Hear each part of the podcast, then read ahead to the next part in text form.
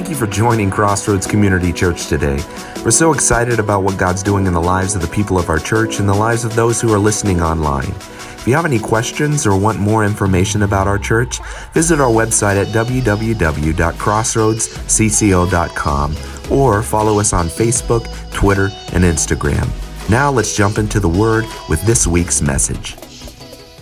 Oh, tidings of comfort and joy, comfort and joy. Oh, tidings of comfort and joy.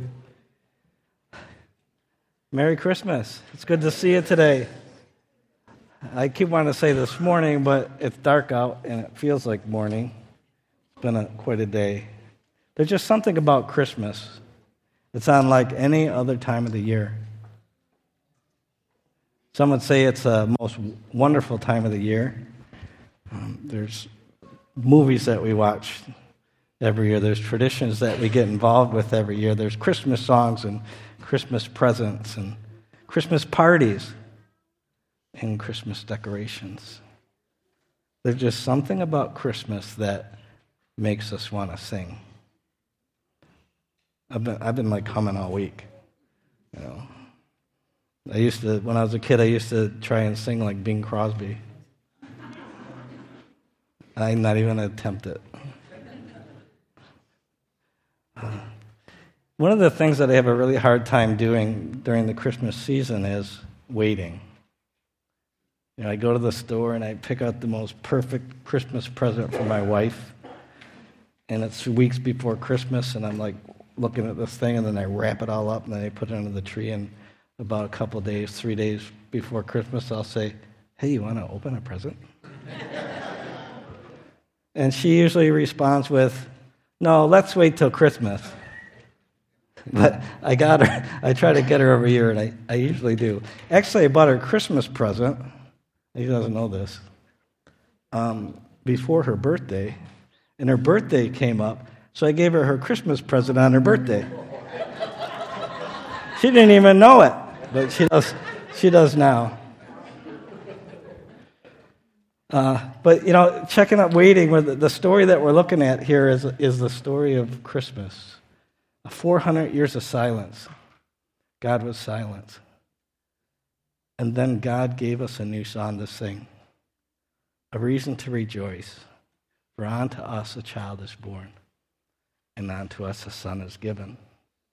Luke's Christmas story is, is an encountering of good news, uh, followed by an uncontainable joy that leads to worship. We have, uh, through the last couple weeks, we've seen uh, Mary's response when the angels came to her. She ran on over to her cousin Elizabeth's house and she told Elizabeth the good news. And all Elizabeth could do was just shout, you know, blessings onto you. And uh, while she's standing there, she's, she's with child at an old age, and the baby leaped for joy inside of her. The baby was uh, John the Baptist. And then um, from there, we're looking at Mary, you know, she's, she's all excited, and, and, and all of a sudden she busts out in a song. And uh, it's like this all out worship session uh, because of the good news of Christ. And then about six months later, we see uh, a baby born named John the Baptist from Zachariah and Elizabeth. And then he cranked out a Christmas tune. He cranks out uh, uh, about the mercies of God. He's singing because he can't contain himself. And then there's the shepherds in the field. You know, they were like freaked out. I think about this one time when, you know, they were freaked out because the, the angel of the Lord showed up. And I remember one time I was in my base, in my backyard, and I'm, the sun's out, and I'm like weeding. You know, I don't usually do that, but that day I was weeding. And all of a sudden, this crack of lightning came down in the middle of the yard, and I was flat out on the ground and screaming like a baby. And, you know, I think about that. I think about how the the shepherds were like in, in awe and wonder. They had no idea this reverence was, was God speaking to them.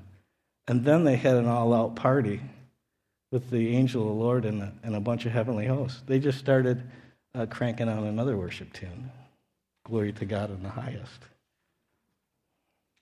God is the object, He was the object of their praise. It's no wonder we feel like singing at Christmas time. the celebration during the Christmas season, embracing the divine in the, in the manger, marks the arrival of a Savior. It's an incredible, most wonderful time of the year. Like Mary's song, My Soul Magnifies the Lord, and Zechariah's confirmation, of he's come to redeem his people. It's all in, it's all in praise. It's no wonder we feel like singing. Because when the revelation of God is revealed, it brings with it relief. A relief that only can be expressed through rejoicing. We look at 1 John in, in, in chapter 1, it says, We proclaim to you what we have seen and heard, so that you may also have fellowship with us. And our fellowship is with the Father and the Son, Jesus Christ. We write these to make our joy complete. Hearing the good news brings us into completion. Most of us has heard the story of, of Luke. We've been listening to it for the last couple of days, but um, tonight I want to take us into um, after the birth and like the first couple of months of Jesus' life. So we're going to kind of kind of push through this area of the scripture where most people kind of brush over. We go from Jesus being born to Jesus being baptized in the Jordan, and there's this little glimpse in um, in Luke that gives us insight into the glory of God. So let's pray and ask God to just kind of reveal to us new things tonight um, as we as we continue to worship Him. Father God, I thank you for who you are. God, I thank you that you are the object, God, of our worship. God, that you are uh, most worthy to be praised. God, tonight may we lift our hearts to you. God, may we be enlightened by, by your presence. God, give us a joy in this season that is so busy. God, that it, it seems to just pass us by. And I pray this in Jesus' name. As we read into Luke chapter 2, we're going to go through 21 through 24. I'm going to kind of just kind of breeze through those a little bit quick. But inside those um, chapters, there's three different ceremonies going on. There's three different um, things that are going on uh, in those chapters. The first one is, is the, the ceremony of, of uh, identification. It's actually circumcision happening on the eighth day. Mary and Joseph take the baby to be um, to be circumcised, and in that time frame, they actually have a time where they name that child. So Jesus has this name um, at that time, and his name means God saves. A name uh, that was under the covenant of Abraham. He was born human, so they could identify with us, but he was also born under the law so he could identify with his people. He was given the name on the eighth day. Jesus had fingers and toes, his heartbeat. Um, and this sacrifice was probably the first time he felt the scars and the pain of being human. There was an obedience involved in that, that God came into the world so that he could restore relationships, identify with his own. He chose to identify with us and to offer himself as a perfect sacrifice. If we embrace Jesus as our Lord and Savior, we also have an identity our identity as sons and daughters. The story continues uh, in the temple courts with the ceremony of purification. And it's in chapter it's in uh, verse 22 of Luke. It says when the time came for the purification rites required by the law of Moses. Joseph and Mary took him to Jerusalem and presented him to the Lord, as it was written in the law of the Lord. Every firstborn male shall be consecrated to the Lord, and to offer sacrifices to keep up with what is said in the law of the Lord a pair of doves or two pigeons. There was a time of purification for Mary. She had just had a baby it was a 40 day period of time. And after that 40 days, she was allowed to present an offering of purification. Usually it was a lamb that was offered, But if you didn't have enough money for a lamb, they would allow you to bring um, a couple of birds. And Mary and Joseph had nothing about themselves, you know, when they came to the temple that would separate themselves. They didn't have royalty. They were in a place where um, they were out of towners. They probably had an accent, you know, northerners. They were, yeah, you know, all know what I'm talking about. And they, they didn't have much money, so they couldn't afford a lamb for sacrifice. But what's really cool about this is I'm looking through this, this verse and I'm going, they actually brought the Lamb of God, the one that would take away the sins of the world, they brought Jesus to the temple. They were following the law exactly the way it needed to be, and they brought Jesus to the temple so that they could offer him the firstborn child to the temple dedicated to the temple. They were following the law. Um, and what they would do is they would actually have to present five shekels of silver, and they would redeem that child so that they could take that child home. So the firstborn child was actually uh, dedicated to the Lord. And then the story goes on, and then there was a man named there was a man in Jerusalem called Simeon who was righteous and devout. He was waiting for the consolation of Israel. The Holy Spirit was on him, and has it been revealed that he would that by him that the Holy Spirit that he would not die before he's seen the Lord's Messiah. Moved by the Holy Spirit, he went into the temple courts. When the parents brought the child to Jesus, when the, when, when the parents brought the child Jesus, do what they did as accustomed to the law required. Simeon took him in his arms and praised God. He was, I'm thinking about this, I'm going, what in the world? You know, how, how was this man, what was he thinking? You know, he was actually face to face with God. 400 years of silence.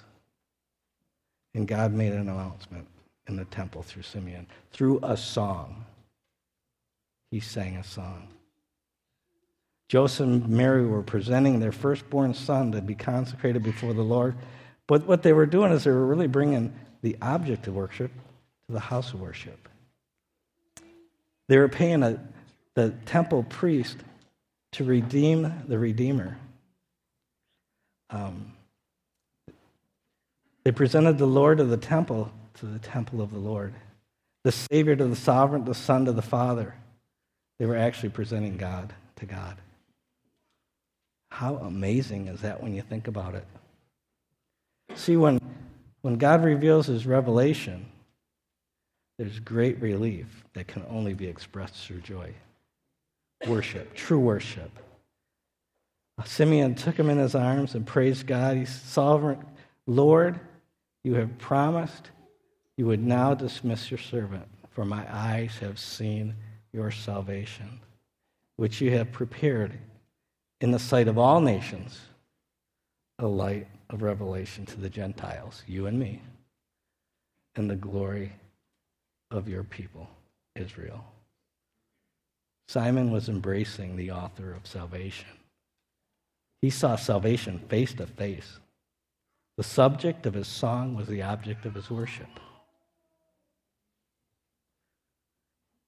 The revelation for Simeon was that God said that nothing, that, that he was going to stick around till he saw the Messiah. Could you imagine trusting God in that way? Day after day, week after week, year after year. He was a man from Jerusalem. So he was near and in the temple courts quite often. Um, there's a lot about Simeon that I could talk about, but it, it's, it's pretty, it was fun for me to study, but I don't think you guys are going to really want to hear that. But what was really cool about, about Simeon here is, is that his, when he saw Jesus face to face, this little baby that he was holding, his life was now complete. He had everything that he needed, everything that he wanted, and there was nothing left for him that was wasn't, couldn't be any greater than this. remember a, a, a, friend of mine a few years back. Um, I would go. His name was Reverend uh, Bob Wesley, And I'm asking myself, what does it look like? What does a life that's complete really look like? A completed life. And, and this man was aging and he was having a lot of problems with his health, a little with his mental. But I would visit him week after week after week, and I'd go into the room and he would be consumed and concerned. And as soon as I got there and we started talking about God, started talking about Jesus, his face lit up. And we would pray, and he would pray so deep.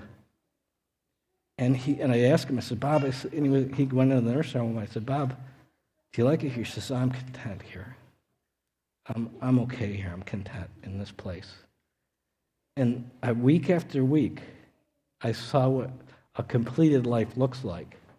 And then his family called me uh, on one night just before uh, it was later in the evening, and, and they said, You might want to come down here because I don't think he's going to be with us much longer. So I got my car, went down there, and I'm walking down the hallway, and I turned into his room, and there's people that were uh, taking care of him.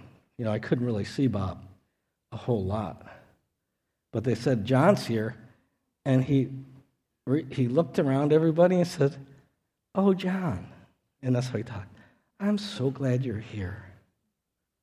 And he wasn't even concerned with where he was or what was going on in his world. He had such a grasp on who God was that he was totally content with everywhere that he went. And his life was complete. And I can think of Simeon the same way of having a life similar to that. And uh, it was just amazing to see um, how, that, how the joy that, that came from that man's life was. A few weeks ago, or a week or two ago, we've been lighting candles all week. Okay, we've been kind of, um, and Jamie's been doing an awesome job. If you don't know where those words are coming from, um, Jamie Morford wrote the Advent readings. Thank you so much. I was reading them and going, whoa. you know, I, I'd actually had a chance to actually read them out. I think next year maybe we should print them and just hand them out to people because they're awesome devotions as well. And I was just, uh, as we're reading, as I was reading one, it just, it, it just struck me, uh, struck me deeply that, uh, and it gave me a, a, a sign of relief too as well. I began to embrace Christmas in a different way. And I realized that, that the gift that God has given us is a gift that never stops giving. It's a gift motivated by love. It's an unconditional love that just never seems to stop.